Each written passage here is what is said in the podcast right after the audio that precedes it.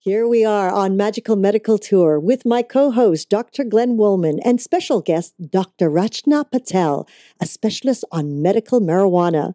We're going to discuss its possible addictions, methods of consumption, policies, and safety regulations. This and more is coming up next on Magical Medical Tour.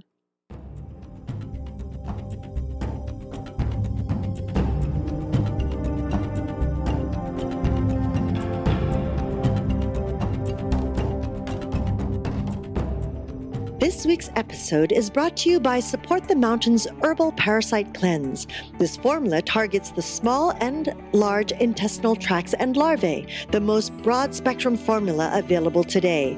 100% organic, formulated by Dr. Mikio Sankey, author of the Esoteric Acupuncture series. For 10% off your first bottle, visit shopyogahub.com and use the coupon code CLEANSE at checkout. Hello and welcome to YHTV's Magical Medical Tour. Thank you for joining us today. I'm Christina Suzama with our wonderful medical guide, Dr. Glenn Wollman. Hello, Dr. Wollman. Greetings, Christina. How are you? Excellent. Excellent. Uh, I'm very excited today. yeah, because we're going to be talking with someone very special, Rachna Patel. She's a mm-hmm. doctor of osteopathic medicine, but her specialty is in medical marijuana. Mm, so this could be a really fun episode. Greetings, everybody. Welcome to Magical Medical Tour. I'm Dr. Glenn Wollman. I will be your medical guide along with Christina today as we explore another quadrant of the healthcare galaxy. Mm. And today we are searching for optimal health and we're going to see how medical marijuana may mm. improve our health. Yes, we are on for that, aren't we, Glenn? now, at any time during the show, you can feel free to ask a question or make a comment simply by scrolling down on your screen and typing it into the comment box. Now, if you are listening to this on a podcast or um, uh, through your device, just give us a call at 818 Let's Talk. 818 Let's Talk. Thank you, Glenn. You're welcome, Christina. Thank you. You know, let me ask you a quick question here. Mm-hmm. when we speak with Dr. Patel, she obviously has a large clientele of people that are looking for mm. alternative ways of uh, taking care of certain health issues. Yeah. I'm wondering what you would guess would be the average age of her clients and patients. hmm. I, my my my guess is um, mid 40s and over. Hmm. Okay, well, we're going to find out at some point. I will ask her that question, and if I don't, remind me. Okay, I will ask it. yeah. That was interesting. I would think, uh, I would always think that you would be thinking, not you, but everyone would be thinking, oh, people in their 20s and 30s. Yeah, I mean, I think I would have thought that way, but but just knowing what's been happening out there in the world today, where a lot of the young kids are into the other types of drugs, mm-hmm. that are out there, like the the ecstasy and things like that, which is uh, gives them so much more of a buzz, and you right. know, whereas whereas marijuana tends to mellow you out, you know, and uh, it's it's cool, but it is not that cool. Right. Well, so I, don't know. I feel the older generation just wants to mellow out. uh, well, they're also we're going to find out that uh, you know there are different types and and brands and uh, products that don't always mellow you out. So those are going to be some of the things that we're going to be looking at and talking to Dr. Patel about. Okay. So she is a doctor of osteopathic medicine, and uh, she has decided to make her practice strictly in the specialty of medical marijuana. So without further ado, I want to get into this topic very quickly. I'd like to introduce everyone to Dr. Rachna Patel. Greetings, Rachna. Greetings. Uh, thank you for having me on the show. Well, hello and welcome, and thank you for honoring our community. We're very excited yeah, about this yeah, topic. yeah. It's it's great because you know we I think we come from a generation where marijuana is the no no. You know, it was like right. oh no no right, we don't right. talk about mm-hmm. that. We don't want our kids to be going into it. Things like that. And now you're seeing all over the medical dispensaries, like all throughout Canada as well. And and we mm-hmm. were like so surprised. It was now it's it's it's a hot topic now. It's yeah, wonderful. totally a hot topic. Yeah. and for good and, and, and it's a good thing i yes. think ultimately absolutely absolutely i'm right with you on that so yeah, yeah. hopefully we're going to decide that today so rachna as the medical guide i always like to give our audience uh, a path that we're going to be taking first we want to find out a little bit about you sure. and uh, why you went into medicine and healing and then we want to find out why you decided to become an osteopathic physician mm-hmm. and then obviously we want to get into why you decided to specialize in medical marijuana. And then we're going to talk about uh, the state of the art right now in terms of a practice. And hopefully, we'll be able to give a lot of people some great information today. Is that good with you? Sounds fabulous. Beautiful. So, let's start just simply to find out the heart and soul of Dr. Patel. What got you into the idea of wanting to be a healer? Who were the influences? When did it happen? And what brought you to this place? Sure. So a lot of it has to do with my background in terms of uh, my, you know, socioeconomic status of, of my parents. So they were immigrant parents. Um, they uh, had blue collar jobs. And they worked really hard to get my brother and I a solid education so we i've had this very unique life experience in that i grew up in an inner city um, until the age of 12 and then i had the privilege of moving to um, affluent suburbia where I went to one of the, the best ranking schools in the state of New Jersey. Um, at the time, it was like third in the state or something like that. So, and then I had the privilege of, of going on to Northwestern University and then medical school in California. And I saw all of this as a privilege and so ultimately, being someone that um, uh, has had the experience of living in an underserved community, um, I knew that I wanted in some way to impact change, having had these privileges. And so that's more of a, I would say, spiritual level. But at a more practical level, I was always good at the sciences. And so um, it was something that I was always fascinated by. I was I was the kid in high school that gave up her lunches to work on science fair projects, mm-hmm. and so um, uh, I you know medicine and this purpose seemed like a, a great way to um, to meld all of that. Beautiful. So now we we had an interview with Dr. Timothy Schultz. He's a doctor mm-hmm. of osteopathic medicine, episode 28. So he gave us a lot of the training for that. What is the training actually to become an osteopathic physician?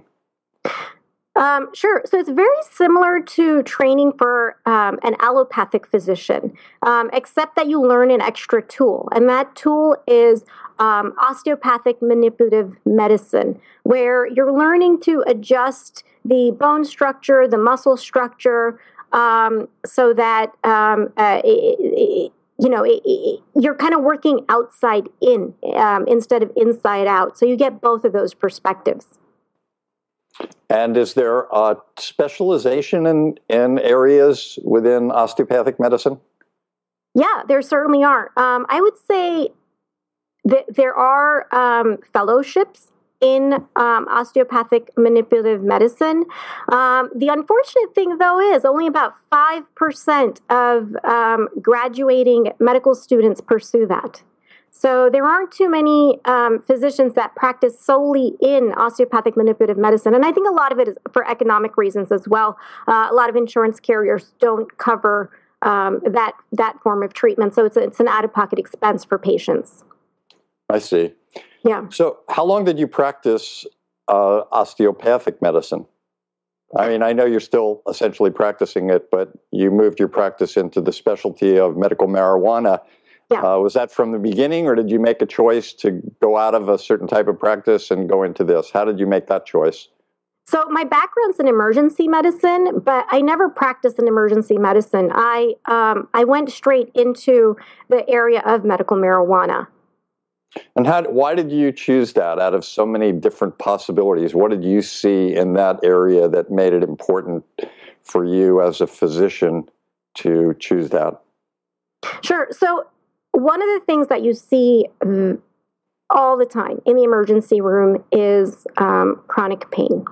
Um, you know, people have back pain, people have abdominal pain, people um, uh, have all sorts of pain that, that they come in with. And one of the standards uh, as an ER doctor was you, you, you, you, you prescribe two things. You tell them to go follow up with their primary care doctor, and then you hand them over a prescription for a highly addictive medication um, like Norco, for instance. Now, again, being an emergency medicine doctor, I also had a unique situation of seeing the opposite end of that, where I ended up resuscitating patients that had overdosed on these opioids. So there was something about that that really bothered me at the end of the day. You know, one of the things I made it a practice on my drive home to ask myself, okay, did I impact change? Did I serve my ultimate purpose? And when I was handing out prescriptions for these medications, it just it it didn't sync well with me because it didn't really feel like I was actually helping them to to solve a problem. In fact, it was like, okay, you know, I, I feel like I'm creating more problems. Um, and so that's the thing that I really honed in on. I happened on an ad um, in on Craigslist. I was just surfing around on Craigslist, and I happened on an ad that said medical marijuana doctor needed. So I got very curious and I started um, uh, doing research both on the field itself, but then also on the science behind medical marijuana. And having used it myself when, you know, around the age of 20. I knew that it worked well for insomnia. I knew that it worked well for anxiety.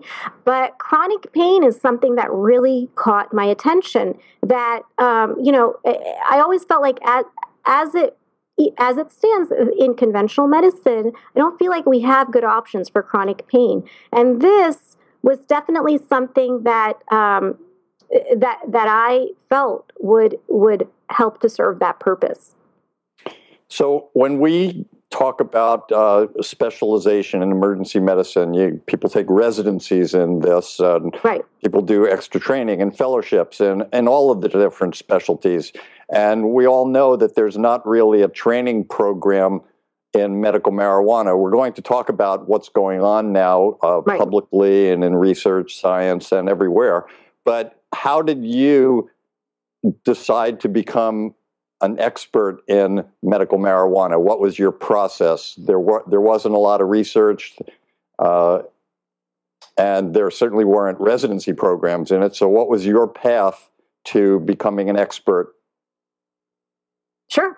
So um, I spent a good year, I would say, um, uh, for delving into the studies, reading the research, you know, just hanging out on PubMed.gov. Um, and that gave me a good idea behind the preliminary, um, uh, you know, the, sort of the, the, foundational science behind marijuana. Then, um, it, it, any good clinician needs clinical experience, right? And that's what what um, uh, traditionally that's why you go through residency training because that's when you really solidify that knowledge that you've learned. So I decided to work at a medical marijuana clinic um, out in Sacramento. They had a position open, so I just went for it. I wasn't quite sure of what I was getting myself into, but the purpose was was that I need to gain additional experience now working with patients, um, and and I, I was actually taken aback by a lot of results, um, and that's what really kind of kind of convinced me that you know this is definitely worth pursuing. Um, and, and those results were things like patients coming off of um, pharmaceutical medications, um, and and using just marijuana to help manage their pain. And in my mind, I had it that okay, maybe medical marijuana is a good adjunct therapy, but in fact, it was the therapy, um, uh, and, it, and it replaced a lot of the pharmaceutical medications that patients were on. Um, and also in patients where conventional medicine didn't offer a good solution, um, like for instance, uh, with uh, patients with epilepsy, you know, they're on medications that are highly sedating, so that impacts the quality of their life. Um, whereas with medical marijuana, not only were they able to, um, were the seizures well controlled, but then they had a good quality of life because it's not, it depends on dose, but it's not a highly sedating medication if you take the right dose of it.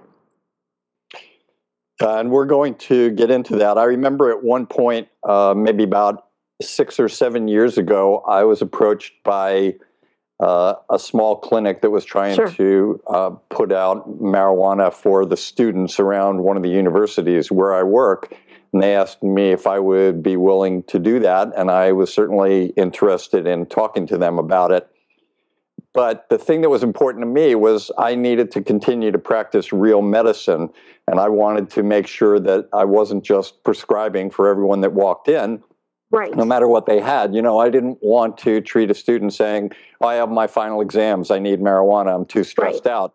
Mm-hmm. Uh, so I said to them, well, I need to be able to be a doctor and, and take a history and do a physical and mm-hmm. make a diagnosis. And if I don't feel that marijuana is going to help, then I don't want to prescribe it to that person. I would prescribe something else. And they said to me, uh, no, no, no, no, no. Anyone that walks in there, we want you to prescribe marijuana. That's the purpose of this clinic. Right. So, right. So that's an important part to me. And obviously, I, well, maybe not obviously, but I chose not to work there because I still wanted to practice medicine. Right. Uh, so, what we have now, and I want to talk about what you're going to do, but let's talk about a little bit of the research and the science of the cannabinoids and the THC sure. and everything else. What's what's the state of the art right now in terms of the science and research? What are we looking at? What do we not know, and what do we know? Sure.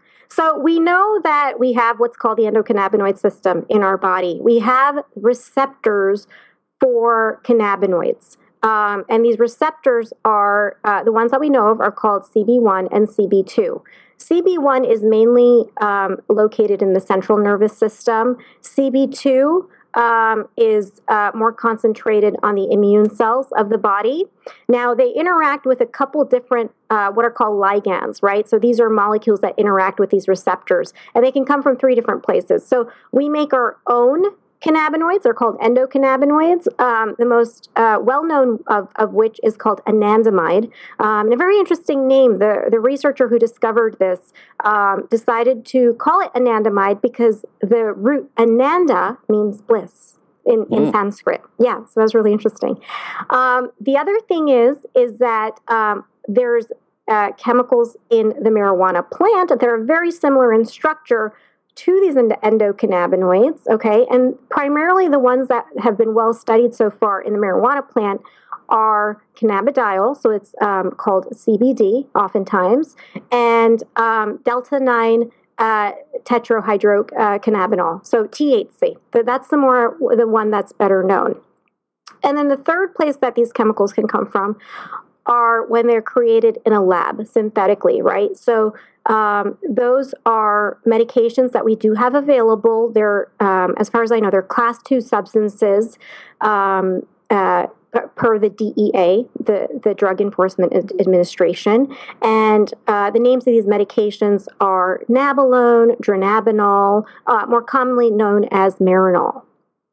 These are the ones that maybe the people on chemotherapy, those are the mm-hmm. ones those are the ones that those people are getting in hospitals. Nobody in hospitals right now is getting uh, marijuana as if we would get it off the street. No, no. Um, right. And you have to, for medications like dronabinol and nabilone, you do have to have a prescription for it. Um, and mainly it's approved for patients with cancer and patients with HIV. Those are the two main populations that they've been approved for. So, so I have a question. So, what sure. what I'm hearing, what I think I heard you say was mm-hmm. the the medications that they are actually that are actually in hospitals um, for the cancer and HIV patients. Those are all synthetic. Synthetic. They're made in a lab, and here's what I found clinically. Okay, mm-hmm. so I do have patients that have been prescribed these medications, mainly cancer patients, and what they find is is that they are experiencing a lot of side effects from these medications. Okay, so typical side effects that you'd experience from high amounts of, consuming high amounts of THC in a marijuana plant. Um, those include dizziness, um, uh, heart racing, oftentimes um, uh, even um, uh, psycho the psychoactive effects. So, so euphoric effect that can also turn into uh, hallucinations as well. And so, what these patients find is that using the marijuana plant itself um, they experience more of the medical benefit as opposed to um, uh, more of these side effects as well. And one of the reasons that may be is because the other chemicals in the marijuana plant are helping to sort of tone down the side effects mm. of the THC. Okay, so so that's what I found clinically. Interesting. Well, that's what I was about to ask mm-hmm. because yeah. you know in a lot of the Asian or Oriental medicine, Mm-hmm. I have to say Oriental because that covers Ayurvedic and the Chinese and the Japanese and the Korean. Yeah. Um, once you start to break down the plant itself mm-hmm. scientifically, you've lost the balance of the Right. alchemy of that plant. Yeah. Right. Yeah. So so so Yeah. they are actually finding this with the uh, marijuana as well. That Mhm. um, if they create the synthetic form of just those few components, it does not work as well as if they use the natural form. Is that what I'm hearing? Right. Exactly. Yeah. Brilliant. You got it. hmm Yeah. Brilliant. However, there is more research, and this is part of the whole process of what's going on. Basically, uh, my understanding in doing the research uh, and speaking with uh, Dr. Jeff Block, who we uh, interviewed in episodes 125 and 127, he's an anesthesiologist, a master Sure. gardener, horticulturist, and now he's actually uh, consulting with legislations and doctors to provide uh, programs to teach doctors how to to prescribe medical marijuana and to help legislators uh, to determine guidelines of how we're going to study it, research it, and use it because there's a lot of complicating factors going on right now. Mm. Christina, we have in medicine, we have uh, the Substance Controlled Act, and uh, there are different schedules that each different type of medicine uh, co- falls under. And in the area of marijuana, it's actually a Schedule One uh, class drug, which means it can't be prescribed by anyone. That's why they in the Schedule Two drugs, like the opioids, but in the Schedule One drugs like marijuana, mescaline, LSD, heroin, things Mhm. like that, those cannot be prescribed. And that's what we're looking at in the research now to find out more about that. It's been uh, because of the prohibition and the legal Right. aspects of what's going on, we haven't been able to do the research that we're finding out now. Uh, Dr. Patel has mentioned the ligands and the cannabinoids and the endocannabinoid system within the body. This is all things that are just coming to bear right now. And that as we progress through, and as people like Dr. Patel are doing more and more working with uh, patients that are using different types of marijuana and different uh, levels of the CBDs versus the THCs, we're, fu- we're going to learn more and more about the actual perfect way of prescribing something. And we're going to talk about that a little more with Dr. Patel. So continue uh, in your process of the research. Um, sure. So that's that's basically the foundational uh, science of it, and then um, uh, I've also delved into specifically, uh, you know, different conditions. What what's the sort of biochemistry as to how marijuana helps? So an example of this would be with multiple sclerosis, for instance. Uh, marijuana has very potent anti-inflammatory properties. So uh, in the future, I see it as uh, having a lot of uh, benefit to patients with autoimmune conditions. Um, so specifically with um, uh, with uh, multiple sclerosis, what what's been found in mice is that um, uh, marijuana actually um, targets the specific microglial cells that are attracting the um, the myelin sheath on the nerves, um, and it and it sort of deactivates them.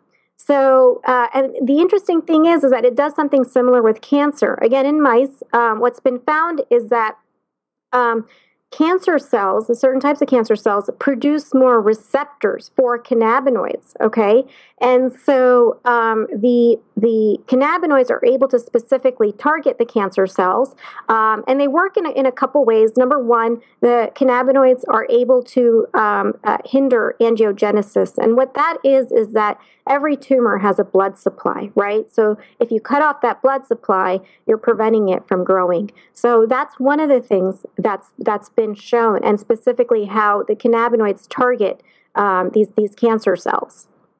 So it's it's fascinating. The research is really really fascinating, and unfortunately, it's something I never learned about in medical school. But you know, you go back to these research studies. Um, some of them date back to like the 70s, even, um, and I'm I'm surprised that that uh, you know no professor took the time to to teach us about this in medical school. I think it was because of the uh, public opinion and the legislative attitudes that this was an illegal drug. So why should why should we be talking about it other than in terms Yeah. of an overdose or a bad reaction, just like heroin? Right. So what I'd like to do for a few minutes uh, is talk about what you're doing on a daily basis. Go mm-hmm. through that whole process. And then at the end, I want to talk about a little bit of the future and how policies are going to be created, guidelines for the practice of medicine, because there are many medical doctors out there that are certainly aware of what's going on, but mm-hmm. very reticent to start prescribing anything except for the oncologists who are treating, uh, as you said before, the cancer patients. So, sure. if how does a person find out or even think about the idea that marijuana might be good for their issues? Um, a lot of it is through family and friends. Um, it's been in the media a lot recently. So typically, um, I do get referrals from doctors, but most of my patients are coming on their own, having um, you know done done research on Doctor Google and um, they they want to know more about it. And basically, the point in their journey that they're coming to me is that they've already been diagnosed. They've tried conventional medication. Well, they've tried over the counter medications, conventional medications. They've even tried alternative therapies as well. And nothing is really, you know, quite cutting it for them. So as they'll come to, to me looking uh, to, to use medical marijuana as a last resort. And specifically, they're looking for information on, okay, how do I use this? Because I've heard you can get a high from it, or when I used it back in college and high school, I did actually get a high from it. And, and I don't want that experience. What I want is the medical benefit of it. And so that's the main reason that they're coming to me. I'm walking them through how to use the marijuana specifically for their medical conditions. Um, being that I'm also in the state of California, I also issue what are called medical marijuana cards as a part of the consultation as well. When somebody comes into you now, let's walk through the process a little bit. Mm-hmm. You yeah. still, as part of the medical guidelines that are being written, and it's very interesting now because we have states that are starting to uh, consider being a little more liberal in their use of marijuana, but we still have the federal government that says yep. no, no, no, no, no, no, no. Mm-hmm. Uh, it's uh, illegal. Uh, so states, medical boards, and osteopathic medical boards are trying to devise guidelines of how a doctor like yourself or myself might choose and practice uh, the uh, well, you can't prescribe, as we discussed, right. but the suggestion or the recommendation of medical marijuana. So you, somebody comes into you and you start the process where you develop a relationship, doctor patient relationship. You take a history and physical. And what are you looking for in that history and physical that's going to determine whether you do or do not uh, choose to recommend? Um, so basically, you know, I, I look for um, I'm looking getting a history on what they've already tried. You know, have they have they tried over the counters? Have they tried pharmaceuticals? Now, in the, specifically in the state of California, it's not a requirement that they fail these other therapies in order for me to recommend medical marijuana. But I just sort of want to get an idea of what's been tried, what hasn't been tried, what's worked, what hasn't worked, what sort of effects did they get, you know, benefits versus side effects. So I get a good overall picture of, of where they are in, in this, you know, this medical journey. And then um, uh, if I feel like, okay, you know, this, this person is well suited to use medical marijuana and I feel like it's going to benefit their medical condition, then I go ahead and issue a recommendation. There are certainly cases that come in where I feel like the medical marijuana won't benefit them. You know, there's rare cases uh, where patients come in and they say that, you know, I have this condition. Like, I, for instance, I found in cases of severe spinal stenosis, severe shingles, the medical marijuana just doesn't help. Um, and so, you know, I'm pretty honest with them in, in that situation that, look, I've treated these patients who have severe cases of shingles, severe cases of spinal stenosis, and it actually hasn't helped them. So that's the discussion that I'm having with them, setting up expectations that, you know, what can we expect from the medical marijuana? Um, and uh, uh, uh, yeah, that's, that's, that's the gist of the uh, consultation. And and who are the people that you, aside from uh, herpes zoster or shingles and severe spinal stenosis, are there people that that fall into a category other than that that you decide should not be treated with medical marijuana? Oh, certainly. Okay, so the patients that I'm cautious with are patients with certain heart conditions because um, uh, specifically THC can uh, cause palpitations. So I don't want to exacerbate any sort of dysrhythmias um, or any sort of heart disease that the patient may have. Um, patients with certain lung conditions, I, I'm a, I strongly recommend to them do not smoke marijuana, do not vaporize marijuana. We don't want to exacerbate your existing lung condition. And then the third group of patients are patients with a pre existing history of uh, psychotic episodes. Um, and generally, these are patients who've been diagnosed with bipolar disorder, with schizophrenia. Um, I, I make sure that they're being followed by a psychiatrist, that they're compliant with their current uh, psychiatric medications, and um, Sometimes I don't feel comfortable recommending it, recommending it to, to them. Um, and when I do, I'm very careful as to, to letting them know, okay, this is what you want to use. This is how you want to figure out dosing, okay? And this is how you don't overdo it um, so that it can lead to psychotic episodes, further psychotic episodes. So those are the three main conditions. I also don't recommend uh, to, to women that are pregnant, to women that are uh, breastfeeding as well. Mm-hmm. What about uh, someone that just comes in and says, I have chronic pain, and they have a legitimate chronic pain, but in your history and uh, physical examination, you find out they also have an addictive personality. Is that something that would concern you? Um, you know, they've here's the thing with, with uh, yeah, so let's let's talk about addiction and marijuana. I think that's an important topic to cover. Um, I have found that marijuana certainly has potential for addiction, but in terms of numbers, okay. So, um, and this is based on uh, I, I, can't cite the title of the study, but based on a, on a research study, heavy users of nicotine have a thirty three percent chance of um, uh, getting addicted to it. Heavy users to, to marijuana to nicotine, nicotine, right? So I'm trying to put it into perspective in in, in, in comparison to other substances. Yeah, so I nicotine, didn't understand what you I didn't understand what you said when you said 30%.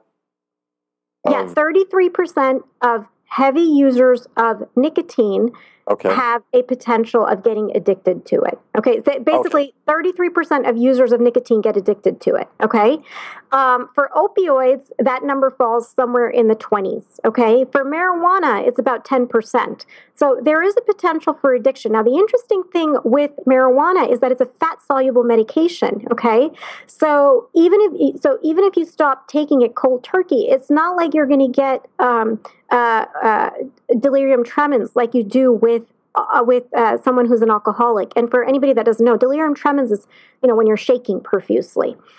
Um, uh, so uh, in in heavy users, yes, there's a potential for addiction, but the way I'm teaching my patients to use it is in moderation. So not taking it more than once a day. And I've found that most patients don't need to take this more than three times a week at most. They can certainly take it a lot less as well. So, so that's how I'm teaching them to, to take it. Now, in someone who has um, a, a, history of abusing substances, I mean, it's a case by case basis. Mm-hmm. Um, but, uh, you know, I haven't actually had too many of those patients in my clinic.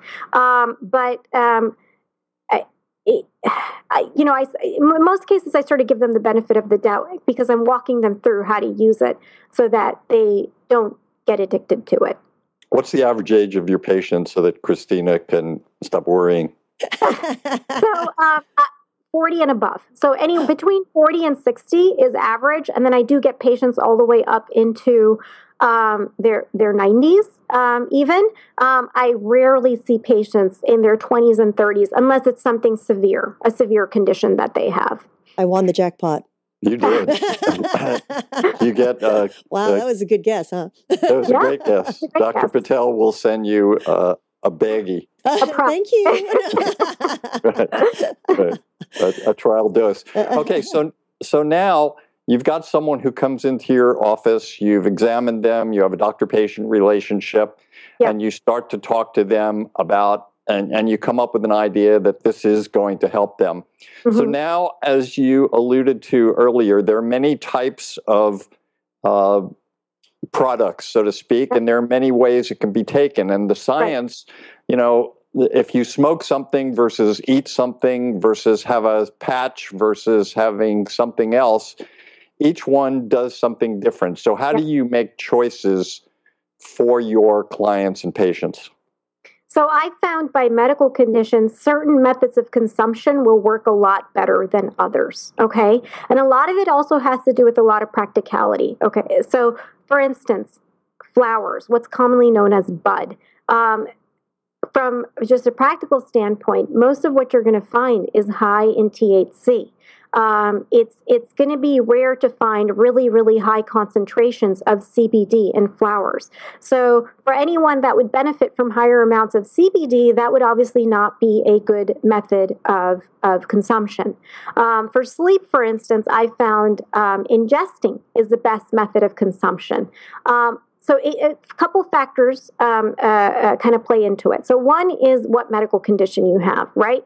And also, you know, what's your background? Like, do you have a history of COPD, for instance? Do you have any sort of underlying um, uh, uh heart conditions? Um, so that factors into into method the method of consumption that I recommend. Um, uh, practicality is something else, um, and uh, what else? Um, uh, the, you know the combination of chemicals that um, that would benefit these patients. Um, so there's a lot of factors that go into it, and also each method of consumption has a different onset of action. You know, um, uh, inhalation takes effect right away within minutes, uh, whereas edibles can take up to two hours to take effect. Also, the duration of um, how long the effect lasts is different for every method of consumption. So uh, the effect of inhalation sort of trickles off after about four hours. Whereas if you ingest it, it lasts in your system about six to eight hours. So uh, all those factors sort of go into how I'm um, figuring out, okay, you know, this method will work best for you, this combination of chemicals will work best for you. Um, so, yeah. Break down just for a few moments. Uh, mm-hmm. Let's go off on a side path for a minute. You've talked about the THC and the CBDs, and we may even find that there are more uh, Yep. In the uh, as we start doing the more research, uh, we're going to find more. But break down where someone would benefit more from the THC particles versus the CBD particles. Uh, which which uh, symptoms or signs or conditions are ones that people should look for depending on what they have? Sure. So, um, CBD in general is a very potent antispasmodic. So, specifically for conditions of pain, um, it, it, tends to work really well for that, especially if the pain is muscular in origin. Um, also, THC is a very potent appetite stimulant, and it also um, helps uh, uh, very well in suppressing nausea and vomiting, right? So, just uh, taking those properties, someone who had, like someone with multiple sclerosis who gets a lot of spasticity would benefit a lot more from um, uh, something that's high in CBD. Whereas someone who has cancer who's undergoing chemotherapy would benefit from some uh, from um, a product that's high in THC. So those are those are just some examples. Now there are circumstances where you'd benefit from both those chemicals as well, because together they have what's called a synergistic effect, um, and they amplify each other's effect when you're they're given together um, in inflammatory conditions, for instance. Um, uh, that's where I found that you know equal amounts uh, tend to benefit patients. So it just really, again, it varies um, uh, depending on on medical condition and whatnot. Um, so so yeah. All right. So now you made a decision to give uh, someone something. And when I see someone in office, when you would see someone in an office, somebody has a a bacterial tonsillitis, you decide they're going to have an antibiotic, and you write mm-hmm. a prescription for yep. uh, amoxicillin, 500 milligrams, three times a day. And when they take their prescription, they go to the pharmacist and they hand the pharmacist a prescription, and they know that they're getting amoxicillin 500 milligrams three times a day. Right, right. What are since we don't know everything yet, and the we're not sending people to real pharmacists that have been trained, we're sending people to right. uh, someone else. How do we guarantee that what you have decided through your expertise is actually going to happen? And how do you prescribe? Okay, so that's the biggest struggle as a physician that I have in the industry. Um, it's it's it's not a well regulated industry. Okay, when it from the medical standpoint. Um, it's becoming more and more of a well regulated industry in states where medical marijuana has been deemed legal for recreational use. But in the states where it's legal for medical use, it's it, it's it's kind of a hit and miss, and that's where I kind of have to. Um, my I make myself available to my patients so that they can follow up with me, and we're you know we're we're making sure we're selecting the right product. So a little bit of background. Now, in states like Colorado, states like Washington, uh, and I believe Oregon as well, um, ever since marijuana became uh, uh, recreationally legal, they have implemented laws where they're now mandating testing uh, of these products. And specifically, they're testing for the combination of the different chemicals, number one. Um, they're testing the, uh, the raw material for, for uh, levels of pesticides and fungicides because they have found toxic levels of certain pesticides and fungicides that can end up becoming, you know, for instance, like a neurotoxin, for instance, uh, mm-hmm. which you don't want to do. Um, they also test for fungus and bacteria as well, because if, if, anything's not handled properly, then you know you're putting yourself at risk of getting infected with like salmonella and E. coli. In the state of California, um, the medical marijuana has been um, uh, deemed legal for the past 10 years, but there haven't been many regulations in terms of uh, testing. Whatever testing is being done is being done on a voluntary basis. It's sort of becoming the standard in the industry. And so this is specifically what I'm walking patients through. Okay, so how to read a label, how how to ask the right questions so that you're making sure that you're walking out with the right product. So I'm empowering them to make sure that they're selecting the right product. I'm here to support them through that that process. Um, uh, what typically happens is that the, the people that are hired behind the counter at dispensaries, a lot of their experience comes from using marijuana for a really long period of time. It doesn't come from, you know, having a scientific background um, sort of thing. So, uh, so that that is a frustrating challenge for me as a physician. Um, and I'm also restricted as a physician too because um, uh, the law, the federal law says that as a physician, I cannot aid or abet a patient in obtaining marijuana. Um, so that that makes it it's, it doesn't make sense to me from a logical perspective. I mean, there may be some reasoning behind it, but um, there's a lot of different uh, uh, practical challenges that I do deal with. But I try my best to to educate um, and then you, you know use that so that my patients are making better decisions for themselves. So what you're saying right now is that, for example, uh, going back to Western medicine or allopathic medicine, if if the pharmacist looks at something and the pharmacist is trained and they may know the uh, patient also, and they say, "Well, you're taking this medication, you shouldn't take that because they don't work well together," or yeah the pharmacist has an issue with the dosage, the pharmacist and the physician will have a conversation. So, what you're saying right. to me now is that you can't call one of these dispensaries and say, This is what I want for my patient right now. I, right? No, I can't. I can tell my patient what they should ideally be looking for, but no, there's typically no sort of conversation like that. It have the, the, the patient is the in between. And how and just before we get into how we are going to change policy, what kind yeah. of a, an example of a recommendation would you say? Would you say have have this product that has two parts THC, one part CBD1, one part CBD2? What what yeah. are you saying to them? I I am walking them through um, specifically the the you know uh, what what ultimately matters when it comes to marijuana are the ratios okay? What and specifically the ratios of the cbd and the thc mm-hmm. um, those are the chemicals that are made in high concentrations in the plant as far as we know at this point in time. So mm-hmm. so that's what ultimately matters and that's what i walk my patients through. And i i teach them how to figure out that ratio how to read the label um, so that they know that they're that they're getting the right product. Because it's it's amazing uh, how you will get the effect that you completely don't want if you buy the wrong product. Um, so that's what I'm teaching them. Um, you know, label reading. I'm teaching them how to.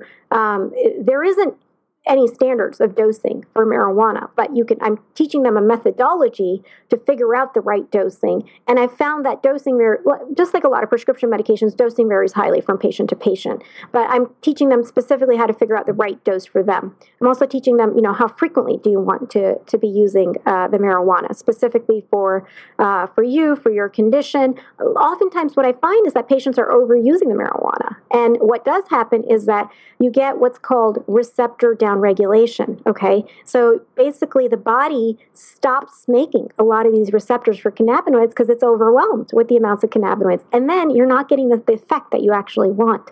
So, so that's another thing that that I walk them through as well. Um, I walk them through, you know, what to do in case you have side effects, and what are the side effects, how to avoid the side effects. Um, so, uh, you know, it, it's just like like regular old medicine, you know, walking patients through medications. You know what? How, you know, this is the, the the dose I want you to take. This is how often I want you to take it. These are the potential side effects. You know what to do in case you have side effects. So I treat it just like medicine. You know, when patients walk into my office, I tell them it's it's just like any other doctor's appointment. We're going to sit down. We're going to go through your history. I'm going to walk you through how to how to use this medication, and then I'm available if you um, uh, you know if you have questions. And then when you uh, when you talk about uh, the uh, receptors down regulating, mm-hmm. Uh, this is part of the issue in the research that has to happen. We can't just uh, do the research on the plant itself and the products of the plant. We right. also have to do it in combination with how the body is going to respond after yes. someone down regulates yes. their receptors and they stop the medication. Will those receptors come back again, or will they not? Does it depend on whether it's with uh, this product or that product. When you talk about the labels, yeah, uh, what do they? What does a label say on it? Give us an example of what a label might say. Um, sure. So it it varies from product to product. Again, because well, in, in, specifically in the state of California, it varies from product to product. They do have standards in Colorado and, and Washington and Oregon, I believe. Um, specifically in California, what I've seen is that they'll they'll put that the product has been lab tested if it's been lab tested. Um, they'll put down the amounts of the different chemicals. And the one thing I don't like is they put down a suggested dose. Um, it, that it, that bothers me because um, do- dosing I found varies uh, based on on the individual, on the medical condition, and so and typically that suggested dose it's arbitrary, it's not based on science, um, and it's typically too much um, especially for something like an edible um, or what are called tinctures, which are you know um, uh, drops that you use sublingually. Um, so that's typically what you'd see. Now, there's a lot of mislabeling going on as well, um, because again, it, there's no oversight on the labeling process. So, say uh, a product is high in THC by numbers, it could very well, even if it has a small amount of CBD, it'll say high CBD. So whoever's purchasing it may be mistaken to think, oh, this is higher in, in CBD than THC, but it's actually not. It, by numbers, it's higher in THC. So it's really tricky. There's a lot of marketing. Um, I feel like that needs to be well regulated. Uh, I feel like I'm making enemies well, through this interview. no, I think on the but, other hand, uh, you know, I'm looking at it as you're one of the people on the frontier right now that's going to pave the way for a lot of the research and things right. like that. So yeah. I think one of the important important things for me is how you follow up your patients. Yeah. Uh, that's going to determine policy. Uh, you say that you're available to them for phone yeah. calls. Do you actually have follow ups with them where you say, after you've taken this for two weeks, I want to see you in my office again? I, I haven't, from a practical standpoint, I haven't found uh, the need for these patients to have a formal appointment with me. Um, there are some patients that prefer that, and so they're welcome to come into my office and make an appointment. Um, for the most part, they're quick questions that that patients will ask me. That hey, you know, they didn't have this product available. What do you? What are your thoughts on this product instead? Or um, you know, I, I've uh, uh, taken you know this much of a dose but it hasn't really had much of an effect or i've taken a dose and i'm starting to experience side effects. So they're quick questions where i can answer them pretty quickly. So i do just um, uh, tell them that you know um, i'm available during these times um, to answer your question. Mm-hmm. um, so that's from a practical standpoint that's what i found. But there are follow-up questions um, and that following up is not a standard in the industry. Um, I mean, it's sort of a, an industry without standards at this point, both mm-hmm. from the the end, uh, the the dispensary end of it, as well as the medical end of it as well. I think, from my point of view as a physician, and especially as all of the states and and uh, legislations and the federal mm-hmm. government are trying to determine guidelines, one of the things that we would all benefit from the work that you're doing, the few pioneers that are willing to do this, is to actually add to add to your practice the specific follow-up so that information as we develop state and uh, federal guidelines yeah that to me is going to be very important uh, in in determining how we do these things later on because you're saying that you know the labels are not regulated this isn't right. regulated. And as we do more and more research from the scientific point of view of the drug and and the human uh, body we're going to need a, a large database from people like yourself that are actually doing the follow-up. Um, so that would be something that i would think that would be very important in uh, suggesting to people that are going to have a practice like yours that follow up yeah. would be critically important because especially at the point right now where we don't know all of the science and we're not sure of the marketing and the labeling and, and the dispensaries that the most important part of protecting uh, the patient is following up and saying oh wait i'm looking at this medication that they gave you and it's wrong and now we yeah. need to get data to them. What's what's the christina uh, i've kind of taken over here. I told you it's too exciting. I know. do you have any question?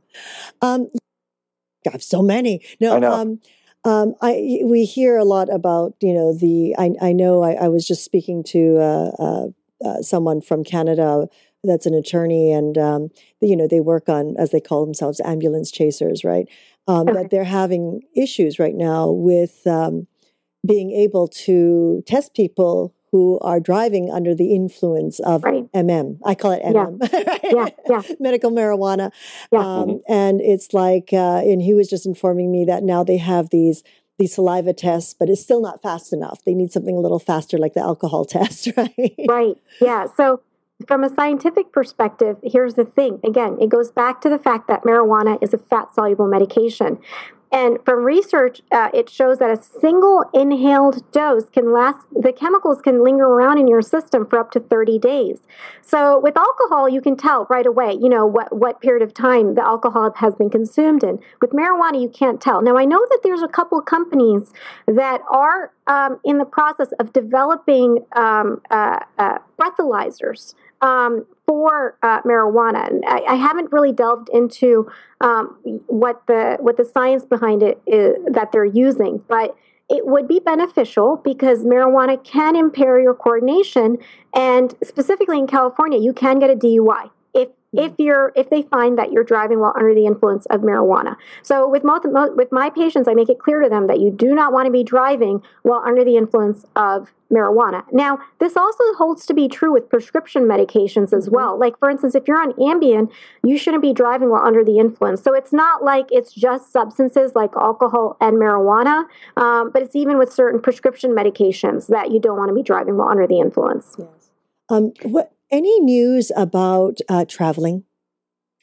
Yeah, traveling is really tough, and that's a question that I get often. So uh, I've looked into this some, and the TSA specifically has made a statement on their website that we're not really looking uh, for for marijuana. I mean, they're they're, they're looking for bombs, but um, right. and so so if basically they've stated on their site that if um, so, somebody is found to have possession of marijuana, they're going to hand it over to the local government. Okay. So if you're in a hmm. state like California, um, and if you have your paperwork with you, you should be okay.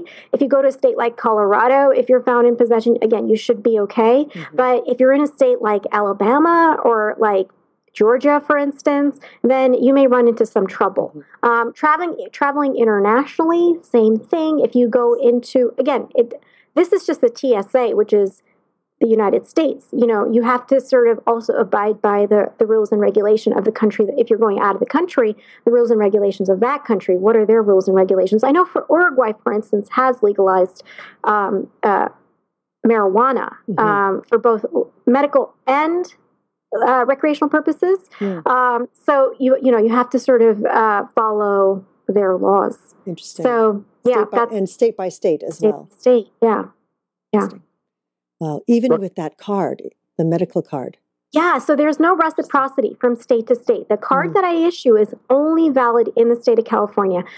Only two so there is there is reciprocity, I believe, between Arizona and California, but I don't know how well informed people in California and Arizona are to Mhm. accept each other's um, paperwork. Rukta, I'm very curious as we move forward uh, in medical marijuana and the science and the research and the policies. Are you involved with other doctors that are doing this, so that you're comparing notes and having chat rooms and and keep figuring out the information together to help the legislations in the states and federal governments improve their guidelines?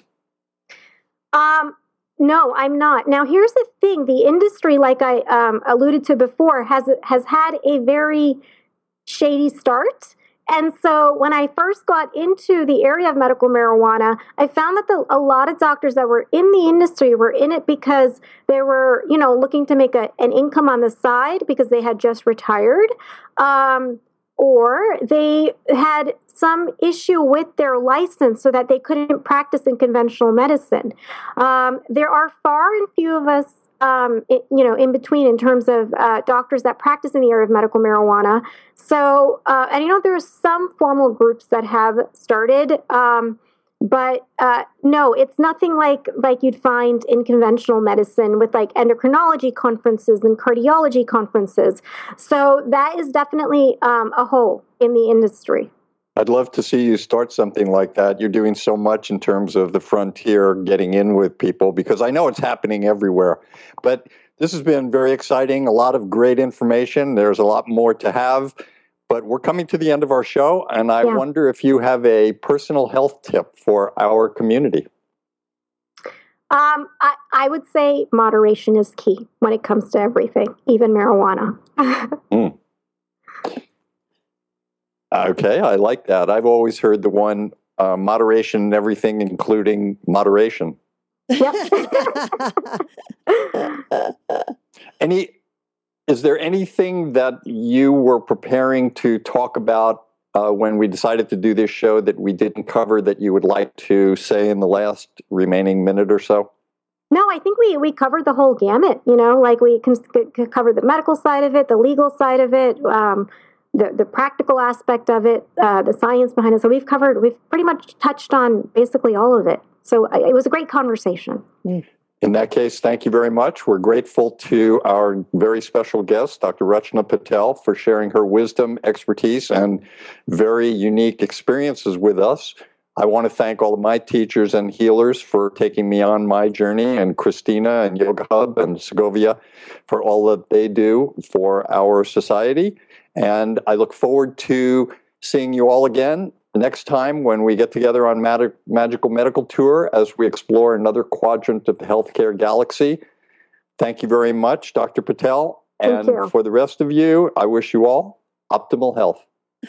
Wonderful. Thank you so much, Dr. Patel. This was Thank you. This was great. amazing. Yeah. Really amazing. And and and I hope this will reach many people who, you know, are curious, who, you know, who are against marijuana. I, I sure hope that people come to terms with it. And also the educational part of it, uh, we can keep following up to make Yeah. sure that, you know, our audiences around the world start to start to acknowledge it and, and be more informed of their Yeah. decisions.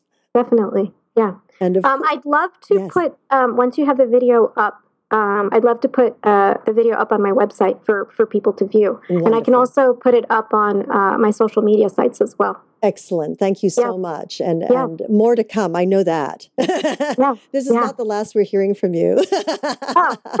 we're going to rein you in here.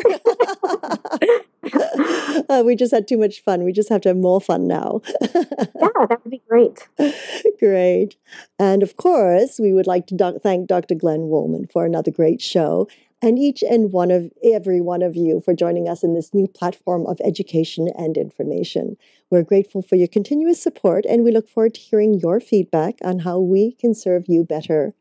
You can connect with Dr. Glenn Wollman through his website, glennwollman.com, where we encourage you to learn about his metaphor square breath. Or you can follow him on Facebook at The Medical Guide. The Medical Guide. And if you'd like to connect directly with Dr. Rachna Patel, you can do so through her website, Dr. Dr. Rachna Patel, R A C H N A P A T E L dot com. Dr. Rachna Patel dot com. And of course, we are always grateful for any feedback, comments, and suggestions that you might have. Um, and also, if you would like to comment or ask questions uh, for the show, do so just by typing into the little comment box, and we will make sure to get it to our special guest or Dr. Wollman and uh, shoot you off an answer. Or if you're listening to this through a device, give us a call at 818 Let's Talk. 818 Let's Talk. Thank you so much again for joining us. And until next time, namaste.